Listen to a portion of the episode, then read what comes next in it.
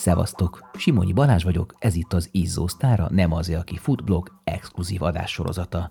Ebben a részben a futás, a futó edzősködés női szemszögét próbáljuk bemutatni, Barát Gabival és Balla Evetovics Hankával. Ez az előzetes, a műsor pedig teljes terjedelmében podcast vagy videó formában a Patreonon érhető el www.patreon.com per nem azé. Egy fiatalember szeretett volna velem dolgozni, és már majdnem megbeszéltük a konzultáció időpontját, és előtte való nap lemond, hogy a felesége nem engedi. Már én is elég sokat futottam ahhoz, hogy nem mindig értem azt, hogy neki az miért nehéz, hogy tehát nem hiszem el, hogy 20 percre nem tudsz kimenni a szélben. Mi bajod lesz? Az elején, mikor jön. És akkor az ugye az első ö, pár hetünk, vagy akár hónapjaink is eltelnek azzal, hogy, hogy hogy tudod, ő mint egy ilyen megvadult kis csikó, úgy menne és csinál, és reklamál, hogy csak ennyit kell futnom, ha nem lehet gyorsabban, nem lehetne plusz még egy edzésnapot beiktatni, és akkor úgy, úgy minden egyes alkalommal elmondom neki, elmagyarázom, hogy miért nem, hogy ez miért így van. De, de igen, de... egyébként van olyan férfi, aki nagyon-nagyon nehezen viseli, főleg hát az elején, mikor elkezdünk együtt dolgozni, akkor, akkor van, hogy elkezdenek úgy, úgy küzdeni, egy kicsit ilyen dominancia harcba bele, beleállni. Tehát az, hogy egyrészt ő az edzőm, nagyon sok mindent tud rólam, nagyon ismer, tudja, hogy milyen hullámvölgyeken mentem keresztül, hogy én eljuthassak mondjuk egy spartatlonra, és tök jó volt az, hogy ez az ember, aki egyébként engem odáig eljutni segített, ott van velem mondjuk azt, hogy ennek az egésznek a célegyenesében és a megkoronázásán, tehát hogy tök jó volt a lelkemnek, tudtam, hogy ott lesz egy biztos pont, tudtam, hogy kirúgja alólam a széket, hogyha le akarnék ülni.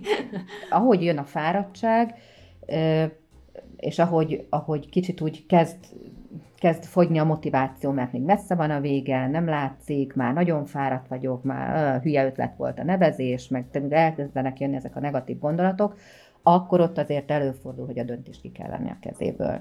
Mert mert én, én vagyok az, aki a partnere volt az egész felkészülésben, én tudom azt, hogy ő ebbe beletett nem tudom két évet, hogy itt lehessen, hogy itt most végigmenjen, és nem fogom hagyni, hogy, hogy egy, mondjuk egy Ultra Balaton 220 kilométerén az utolsó 50-en elúszson ez a dolog, csak azért, mert ő most, most elfáradt. Hiszen tudjuk, hogy az Ultra az ez. Nem alibizünk, nem itt kell büfézni, tessék tovább menni, úgyis meg tudod enni azt a gélt, hogy közben gyalogolsz, és nem itt állsz az asztal mellett uh-huh. meg ami nekem egy ilyen mottom, hogy nem jössz visszafelé a pályán. Tehát, hogy így ne gyere vissza két métert se azért a nyomorult valamiért, majd én utánad viszem. Mindketten edzők, írnak is és beszélnek is a futásról, és hogy még ezt a szép együttállást bonyolítsuk, Gabi Hanka edzője is, így egyben hóhér akasztója is.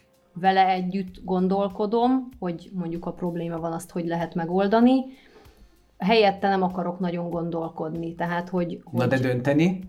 Dönteni, meg pláne nem akarok dönteni helyette. Tehát az edző akkor engedi el egy versenyre, hogyha ha az edző biztos abban, hogy arra ő fizikailag képes. Onnantól kezdve az a futó felelőssége, ugye, hogy beér, nem ér, hogyan ér be.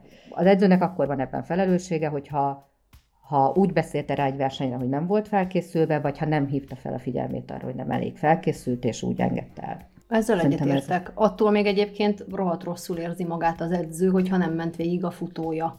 De én nagyon-nagyon szeretek futni. Én álmomban futok, én álmomban ultrát futok. Na, mindjárt sírunk. Van zsebim, szóladok. Nem tudok.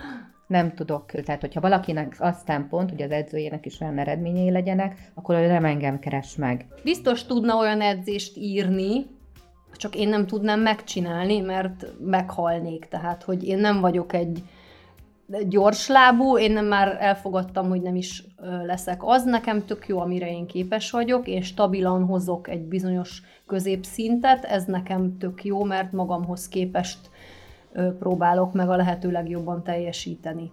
Na, a másik véglet az, hogy én egy futó vagyok, aki egyben edző is, ez szerintem egy előny abból a szempontból az nekem, az én futóimmal szemben, hogy én tudom, hogy ők mit akarnak, mit éreznek, ők meg egyébként valószínűleg azért jöttek hozzám, mert hogy tudják, hogy én ezt tudom, és elfogadják azt, amikor azt mondom, hogy jó, ez most szar lesz, nehéz lesz, ezt kell hozzá csinálni, és akkor aki el akarja érni azt a célt, az megcsinálja.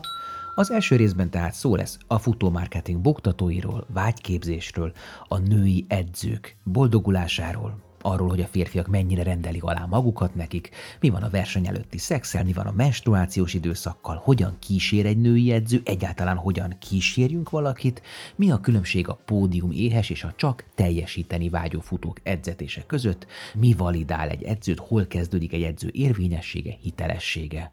A kliens számoktól függ az eredményektől, vagy az elégedettségtől? Az adásból kiderül. Érdekel ez az adás? Akkor szállj be a finanszírozásba. Legyél patronálója a 11 éve fennálló blog és podcast működésének. Férj hozzá további extra tartalmakhoz is, írott, vizuális vagy hangi formában, amik a futás-vonzás körzetében levő izgalmas alakokkal, alakokról készülnek. www.patreon.com per nem azért.